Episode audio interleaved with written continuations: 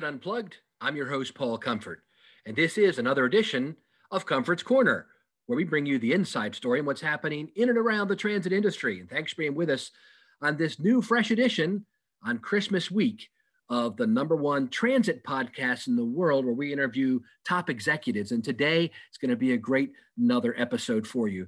After some important headline news, we take a look at a headline newsmaker interview with Ben Plowden, who works for Transport for London, TFL. He is heading up their coronavirus recovery response, and he talks to us about how they're responding to it and some great ideas about a post-COVID era and how the service that transit agencies in London and perhaps around the world might need to adjust to the new travel patterns of commuters.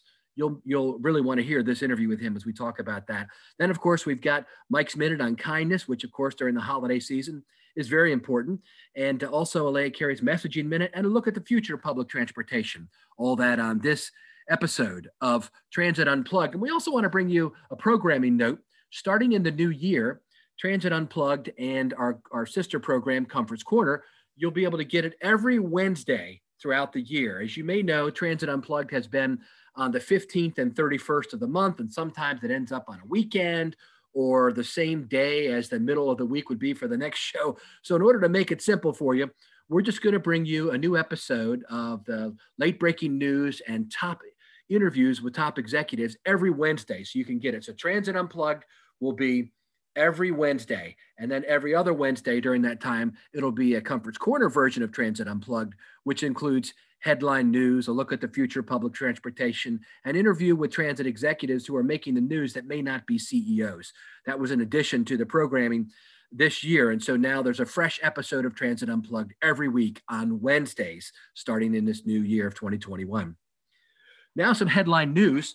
You may have heard about, there was concern from some folks in the transit industry to make sure that transit workers and drivers, et cetera, would be on the list of essential workers to get the vaccine against COVID-19. Well, reportedly, a CDC advisory panel has included transit work in the list of essential workers that it recommends receiving the COVID vaccine in the next round. These recommendations just came out. They're non-binding on the states where a lot of the decisions are being made, but obviously would be very helpful from this group to say that, you know, this is what's happening when it comes to COVID-19 relief. And now a little bit more on COVID. As you know, many transit agencies are really hurting financially as they have burned through the CARES Act money, which came out last year, the $25 billion, especially some of the largest transit systems have already burned through their money, and they were proposing rather big cuts to service if they did not get any relief. Well, it looks like Washington, D.C. is going to give us some relief out of Congress. Early this week, it was just breaking that the financial aid package would include money for transportation. So it looks like the last version before the vote was going to be $45 billion in total for transportation, $15 billion of that for airline payroll support, $1 billion for airline contractor payrolls, $14 billion for public transit, which is down $1 billion. You may have heard a $15 billion number, but they took $1 billion out and put it elsewhere.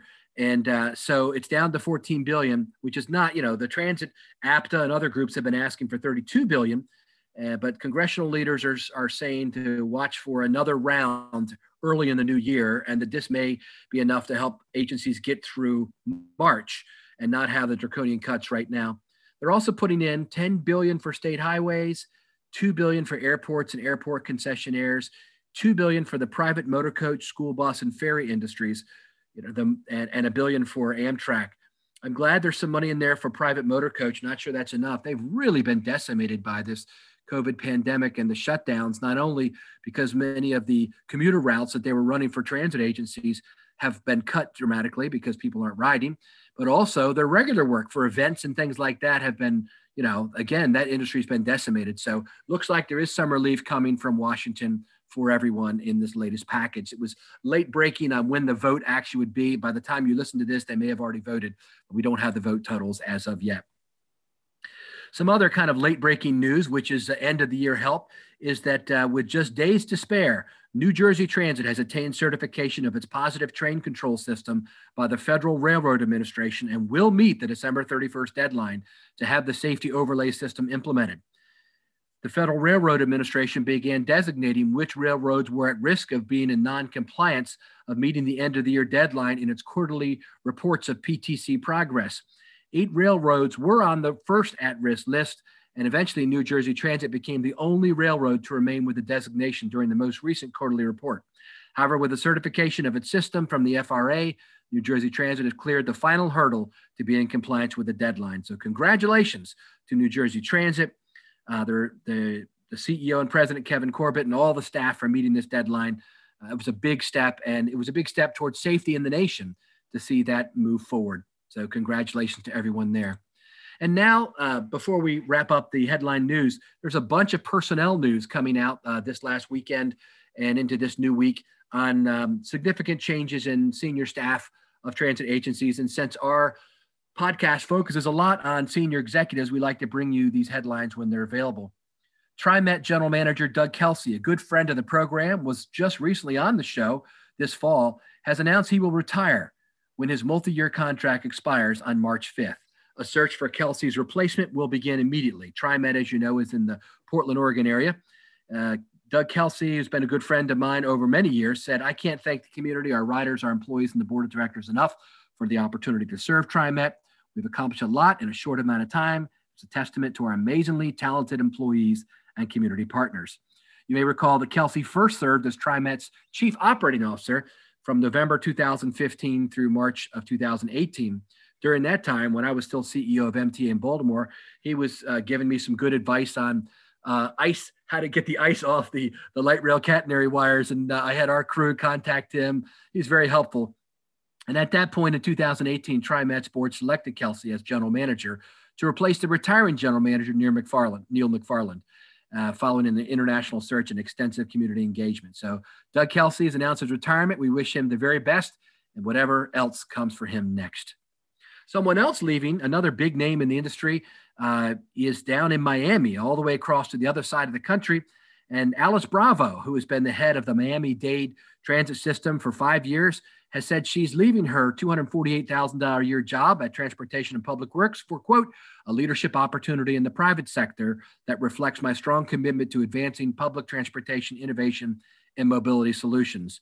You may recall that there's a new mayor in town, Mayor Daniela Levine-Cava, and she said she'll be conducting a national search for a transit director after revealing that Alice Bravo will leave the post. So congratulations to Alice. She did quite a few things down there while she was in her time in Miami. We look forward to seeing where she ends up next as well. And there is actually a couple other pieces of interesting information. Andrew Robbins, who has been the executive director of the Honolulu Authority for Rapid Transportation. Last week, the board decided not to renew his contract moving forward.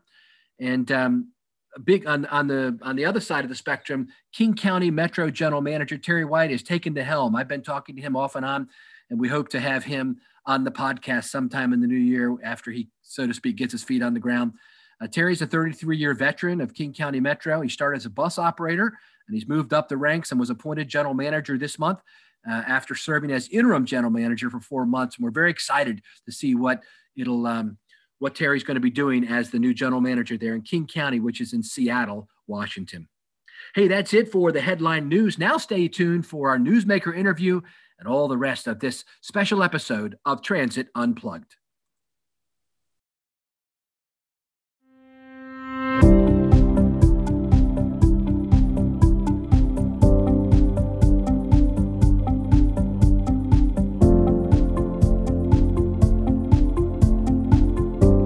Hi, this is Mike Bismeyer, Regional Sales Director for Proterra, and this is Mike's Minute, where we talk about kindness, mentorship, and leadership with the hopes it'll inspire you to pay it forward. Well, 2020 is finally coming to an end, and for many, perhaps not soon enough. In what can only be described as an unprecedented year that seemed to continually challenge our resolve. As the holidays are upon us, we have time to reflect. I think it's an amazing opportunity from both a personal and a transit perspective to be grateful, recognize and thank our colleagues and all the frontline essential staff whom selflessly continued to put the well-being of the general public, the continued delivery of service, and simply some days just a smile on the forefront. There is often a lot of talk during the holiday season of giving the perfect gift or what should I buy for someone. I truly believe the perfect gift this year is to simply say thanks. We are surrounded daily by people that deserve it. Take time to thank your coworkers, colleagues and peers, and those you interact with daily that are supplying essential service so we can all hover around some sort of normalcy. Every year, my wife and I challenge ourselves and our friends to commit random acts of kindness over the holidays, and I would like to challenge you. It's easy, and this is a year where people around us need it more than ever, and I'm sure would appreciate it more than ever. Maybe make a donation in your community, randomly hand out signed gift cards or coffee cards, or simply hold a door, listen, call someone that may need it, but most of all, remember to say thanks. No matter how you celebrate over the holidays, always celebrate kindness. Thanks for listening. Kindness is cool. Have a safe and wonderful holiday season, and Happy New Year.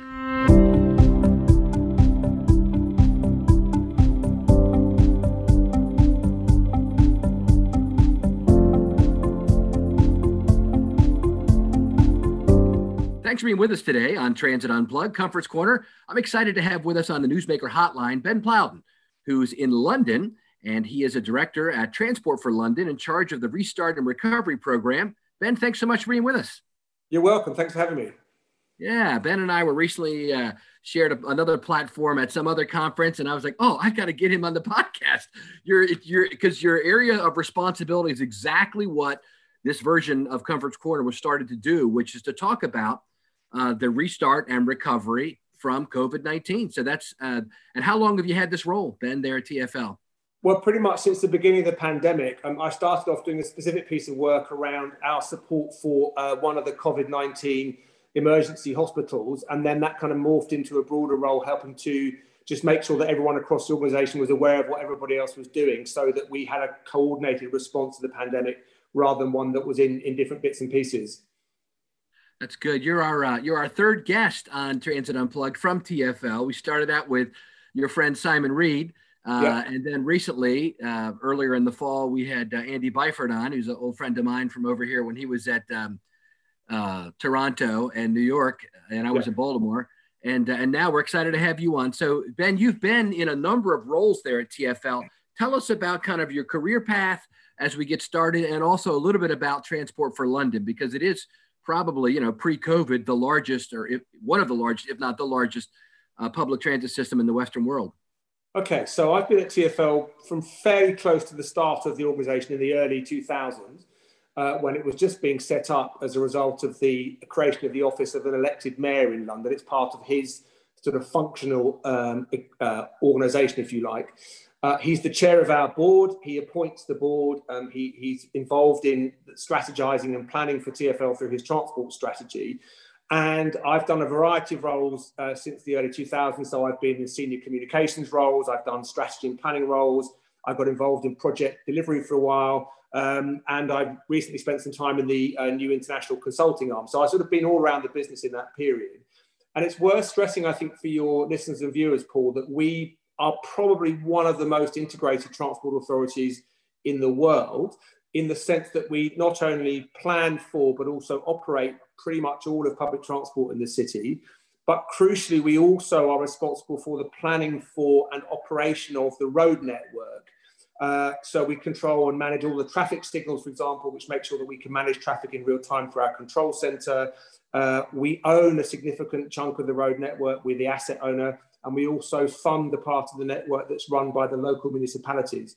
So that gives us the ability to both run and direct public transport, but also manage and plan for the road network. And clearly, if your buses are running on your roads, which they do, that allows you to do things like bus priority, to do traffic signals detection, and really make sure that your whole system hangs together as a single offer to your customers.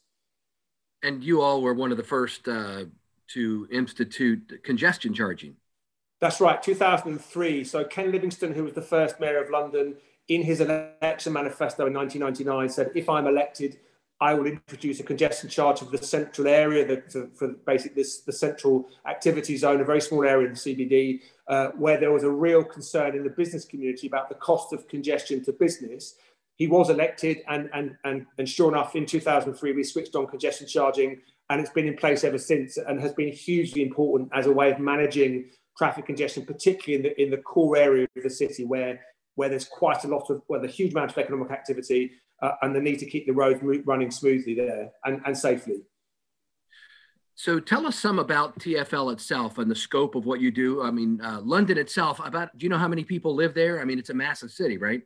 Yeah, the population's, I guess, 8 million or so. And then obviously the population increases during the day by another couple of million people coming in from the suburbs and the surrounding area to work in the city.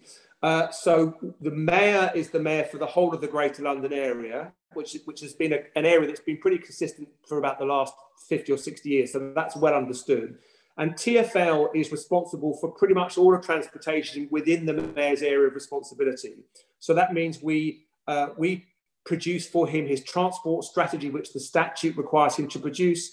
We provide input to the London spatial plan. So those two things are locked together. But we also plan for all public transport. So the metro, the bus network, overground rail. We have a tram scheme in South London. And we also, as I said, plan for and strategically manage the road network. So we really are able to look right across all transportation modes to make sure that they are properly integrated, both in planning terms, but also in terms of day-to-day operations, so that your bus services connect to your metro services. There are cycle parking spaces outside your metro stations. So as a customer, whether you're on PT or on the road network, we aim to make sure that you have a properly joined up experience from the minute you start planning your journey to the minute that you arrive at your destination, and that that journey is safe, that it's accessible, that it's producing minimal environmental impact. So we really are able to plan right across the full spectrum of both transport modes, but also all of those different issues. That's good. And so talk to us a little bit now about the COVID-19 issue, the impact that it's had on London, the TfL itself. Let's talk about the impact first, and then we'll talk about the recovery.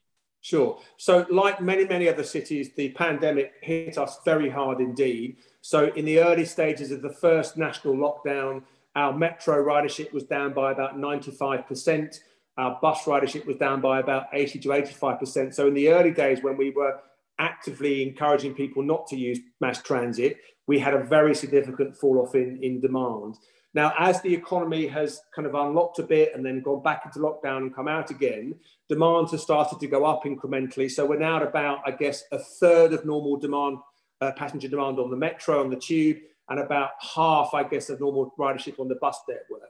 So the transit systems are coming back, but they're coming back essentially as the economy starts to unlock, as the government sort of gets on top of the pandemic. And obviously we're following the government's guidance on PT use, on travel, on masks, on cleansing and all those things to make sure that we're providing a really safe and reliable service. On the road network, interestingly, demand is not back up to pretty near to pre-pandemic levels. So like many other cities, we're seeing a big return on the road network. And so we're working very hard to make sure that people have alternatives around walking and cycling in particular, to make sure that we don't have a car-led recovery. Now, that's had an obvious effect on our revenues, because we are quite dependent on the fare box for our revenue. About 70% of our gross revenue comes from the fare box, which is higher than many other cities. I think in New York, it's about 30, 35%. Other cities are more like 50%. So if your passenger numbers drop off anywhere between 70 and 90%, your revenue drops off proportionally. So that's been a big issue for us in terms of what a long-term sustainable funding model might be. And that's the thing we're discussing with the government right now.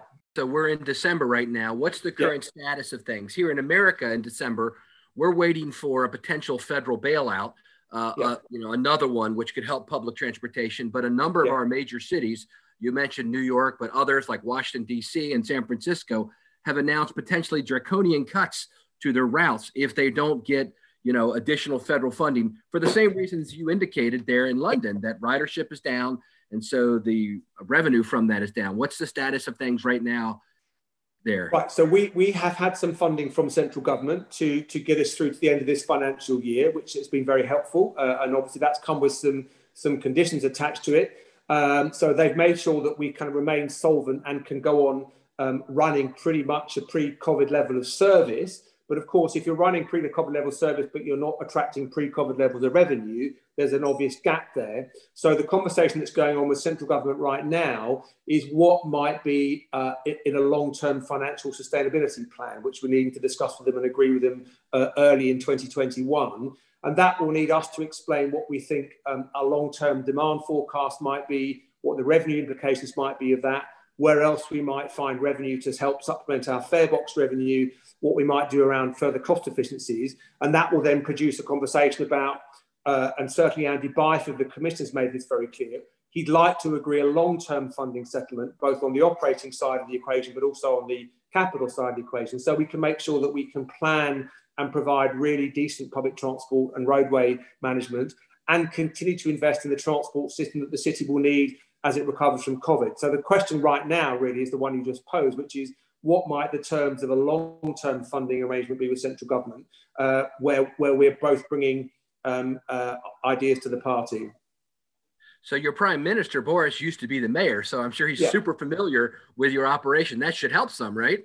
Yeah, I mean, Boris, you know, he was the mayor for 2 terms. He understands the city very, very well. There are a number of government MPs in the city. And London obviously contributes a significant amount to the UK economy, both in terms of tax take, in terms of the supply chain for transportation outside London and the South East. So London needs to sit alongside the other cities and city regions in the planning for the future to make sure that they are all economically sustainable, not just London, but the other cities, Manchester, Liverpool, Birmingham, Edinburgh, because clearly, you know, the economy is heavily driven by what happens in our country's cities, like in the States and elsewhere. So I think there's a really important question around what is the sustainable model for urban transportation, not just in London, but obviously that's crucial for us, but also in the other city regions around the country as well. And that's the conversation that's underway right now. Let's talk about your restart and recovery efforts. So that's what you're in charge of. So tell us what you've been doing. So the first challenge was really, which is the restart part of that, was really just to make sure that we were able to respond to the immediate effects of the pandemic. So in the first couple of months, we had issues ourselves around operator availability due to people self-isolating if they thought they might have caught coronavirus, or in some cases, unfortunately, falling ill with the coronavirus. We've basically put in place a very sort of robust process of operational response to that. So we're now pretty much back to pre-COVID levels of PT operations. Obviously, we're making sure that the safety and health of our staff and our customers is our absolutely top priority. So all the issues around face covering wearing, cleansing and hygiene on the bus and tube networks, absolutely ruthlessly pursuing those objectives. So we've really made sure that the service for our customers is, and the phrase we use is safe, reliable, orderly, and secure, so that people know that if they turn up to take a bus or ride on the metro, they'll find a reliable service, they'll be able to socially distance, the system will be clean, it'll be well managed. And we've been doing some work through Imperial College to test the network. For 3 months in a row, they found no trace of the virus on our PT system. So we really are paying very close attention to that. So restart's really been about getting the system back into full operation and making it available to customers and telling the customers that they can find a safe, reliable service, to travel outside the peak periods if they can, to use walking and cycling if they can, but if they do need to use transit, that there will be a very good service there when they turn up. So then if you then start thinking about recovery, which is, as London starts to come out of the coronavirus, as its economy, we hope, starts to reboot, what transportation needs to be in place to support that? Because clearly, as businesses reopen, if they do, as theatres, as cafes and bars and restaurants reopen, as offices reopen, we need to make sure the transportation is there to support people in those journeys. So the recovery effort is really around looking out, I guess, over the next 12, 18 months and saying, how do we make sure that offer continues to be in place and that people can rely on the transport network as they return to a kind of post-COVID normal, whatever that seems to be like. So that's really, we focused our efforts on responding to the immediate effects of the coronavirus and then starting to look out a bit further and say what has to be in place in the midterm to support London's recovery. That's great. And what do you see going forward, Ben, as kind of a, you know, what are the impact of this going to be on TfL, on London, on cities in general, in your opinion? Well, I think there's a kind of short and medium term answer to that question, and a longer term answer. So the short and medium term answer is that I fear that the coronavirus could have a pretty significant effect on London's economy. The Mayor of London only today produced a report suggesting that something like £44 billion could have come out of the London economy in this year alone, and that next year may be pretty tough as well. So for lots and lots of businesses, for lots of people working in London, the effects of the pandemic could be quite significant. So a critical question is what level of government support might be in place to help deal with that, both here and in other cities, and in particular what support might be in place to support the transport network as London hopefully gets back to work over the next couple of years.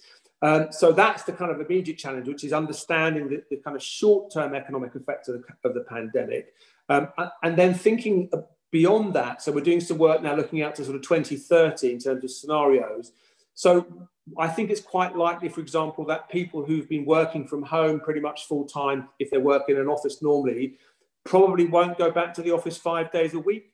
There's pretty clear evidence from customer research and from the property industry that, and from many employers, that they're planning to have a slightly more mixed model of office-based work. So what will that do for the businesses in the central area that rely on office workers coming out at lunchtime and buying a sandwich or going to the pub or a restaurant after work? So then thinking about what sort of transportation needs to be in place to support, for example, a different pattern of office-based commuting over the next 5 to 6 years is going to be a really important part of our recovery planning, so that the services are in the locations where they're needed and at the frequencies and of the type that they're needed. And that's the work that's underway right now, to look out slightly further and say, what will the permanent effects of this be on London, and what sort of transportation needs to be in place to support that city? Yeah, that's really good. I've been talking with a number of CEOs of commuter transit services in particular, places like Toronto and Sydney, Australia, and this. They're all seeing the same thing, which potentially is a permanent lowering of the peak services for their rails going into the city. And so then the question is, you know, if they're not buying it, we're not going to sell it.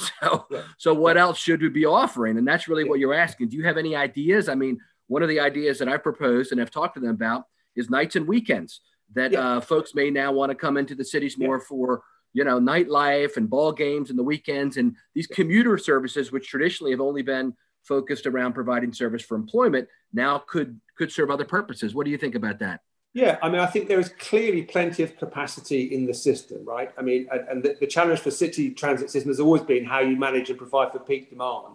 So how you can enable and encourage people to go on making journeys on the transit network, but not at the times or the days when they would previously have made them, I think is a critical question, because what people want to know is when they turn up for their journey, there will be a bus or a metro train or an overground train coming along fairly quickly, and that the service they get on will be safe and reliable. So you have to maintain that offer, I think, whilst understanding that both the kind of the geographical distribution of demand and the pattern of demand across time of day and time of week may well be different. So, for example, we've seen some evidence that people working from home are then spending time and money in their local neighbourhood, right, in their local town centre. So what does that suggest about the volume of bus services? Does that mean you have to redistribute services from your central commuter zone to your suburban town centres? And that's all the kind of stuff we're looking at now. As the evidence starts to come through of what the long-term effect of this may be, and it's still quite early for this, thinking about the distribution of your mass transit system and where the road network fits in that as well is going to be absolutely fundamental, I think, because you have to manage a system to meet the demand that you experience rather than the demand that you used to have, I think. That's very good, yeah. Well, we'll be sure to monitor what you guys are doing there in TfL. You're one of the leaders, obviously, in our industry. And it sounds like you've got your hands around the problem, and you're working it and trying to come out with a solution for public transit on the other end, both operationally and financially. Yeah, absolutely. And I think that is the challenge facing all city transit authorities. And we're doing a lot of information sharing through UITP and the other international networks to make sure that we're all learning from each other, because clearly there's no point us inventing something that Toronto or Adelaide or you know, or Mumbai have invented, because we should just get that stuff going straight away. That's great. Thanks, Ben Plowden, for being with us on Comfort's Corner Transit Unplugged today. We wish you the very best in your restart and recovery efforts there in London. Paul, thank you, family. It's been a real pleasure. Thank you very much.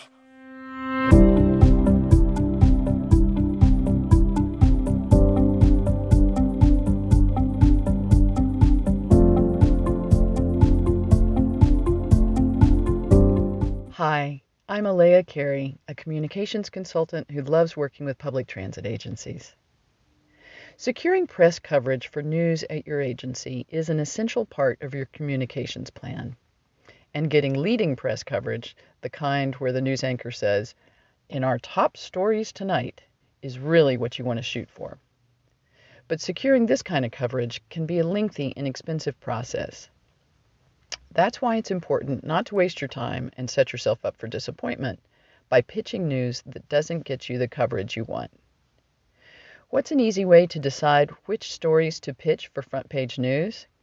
I like to think about it this way. If you can explain why your news matters, that makes it worthy of top coverage. So, for example, most press outlets don't get too excited about the promotion of an employee, relegating those stories to an executives on the move column buried in the business section. And maybe that's fine. But if you can explain why the promotion helps your agency meet diversity goals or is essential to the expansion of a service line to an underserved area, that can help you land a story above the fold. If you want to talk about securing leading press coverage for your agency or anything else related to communications and public transit, look me up on LinkedIn. My first name is spelled E-L-E-A, last name C-A-R-E-Y.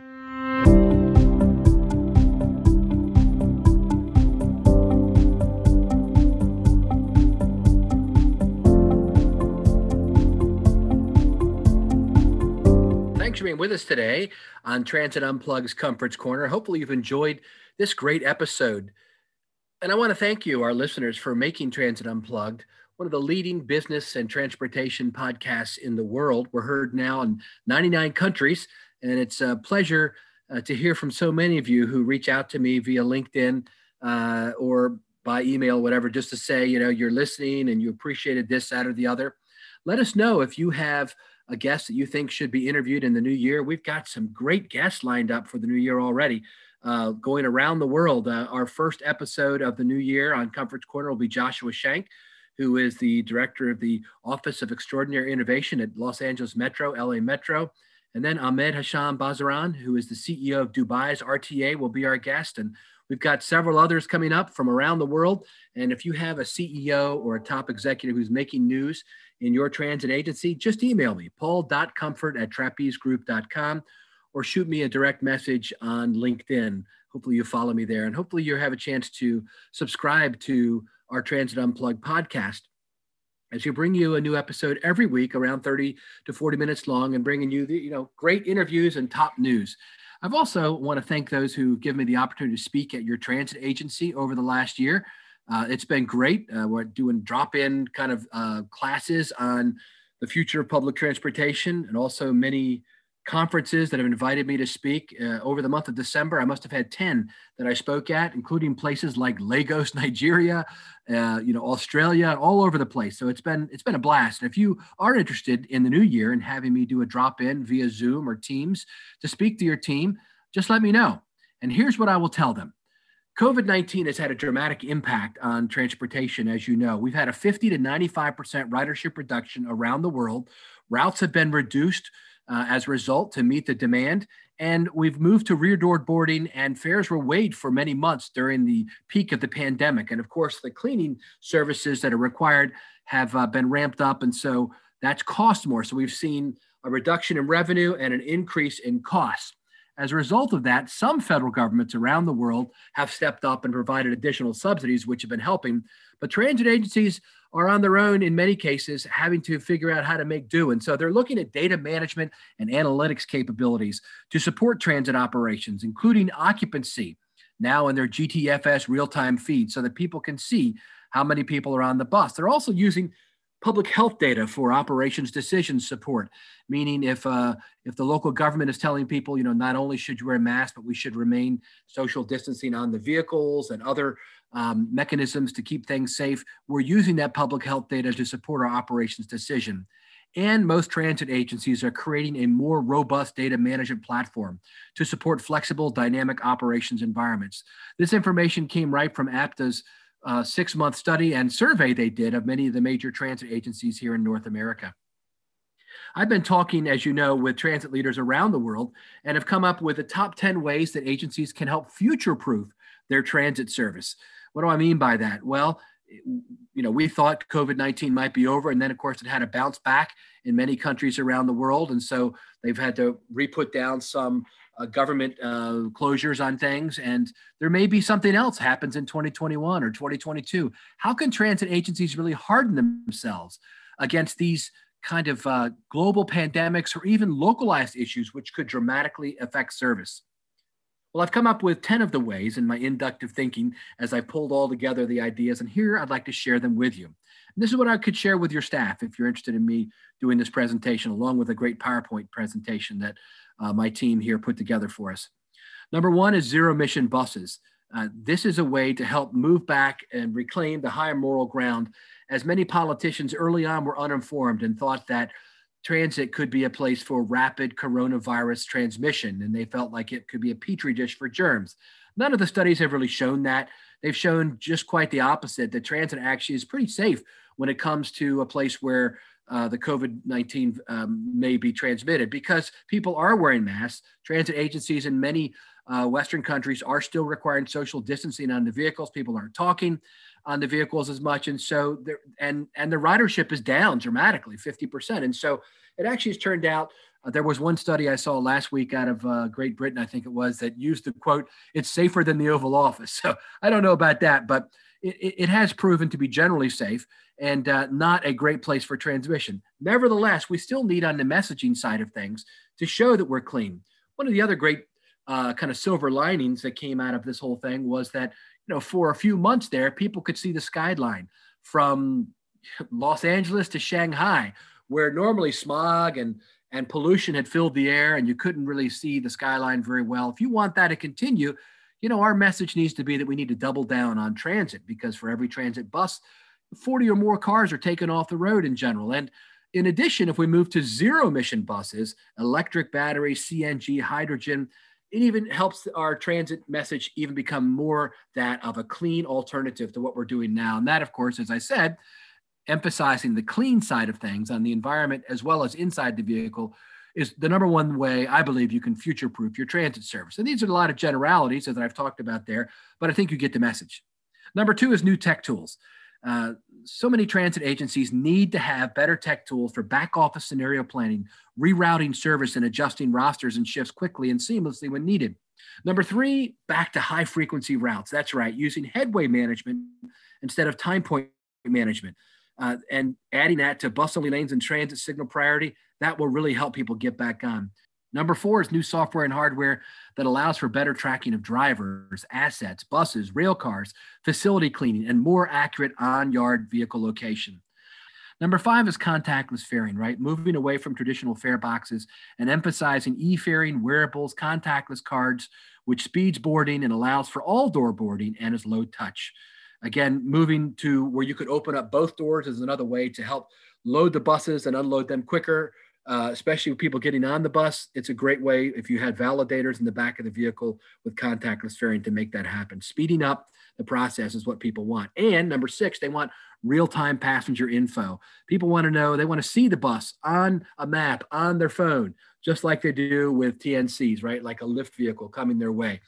And it also now with real-time GTFS, you can allow passengers to make informed decisions when you're looking at what the capacity is on the vehicle. And you can tell people this vehicle is full, right?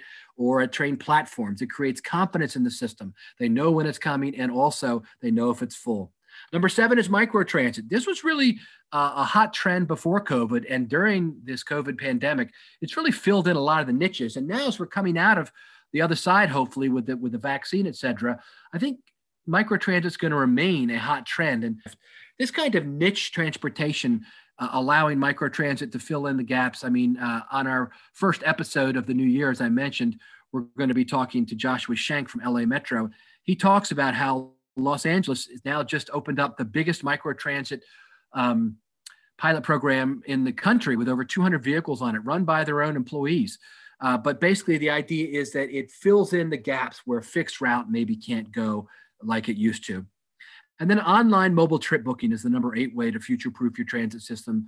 This is especially important for paratransit when you don't really want to have a call center full of 60 or 70 reservationists sitting right next to each other, elbow to elbow, allowing more people to book their trips online will reduce the need for packed call centers and give the passengers more control. Number 9 is autonomous vehicles, right? This was a big trend again before COVID, and now this low-touch solution is still finding its way in our industry. Number 10 is mobility as a service, the big one at the end, right? MaaS. It aggregates all mobility services in a city on one smartphone app, in which passengers can plan for, pay for, and eventually, hopefully, even subscribe for all the mobility services. So that's a look at what are some of the top 10 ways you can future-proof your transit service. Hopefully that information is helpful to you. If you'd like me to share that and maybe even an in-depth way with some Q&A with your staff, shoot me an email at paul.comfort@trapezegroup.com. Thanks again for being with us. Hope you have a Merry Christmas and Happy Holidays. We'll talk to you next time here on Transit Unplugged.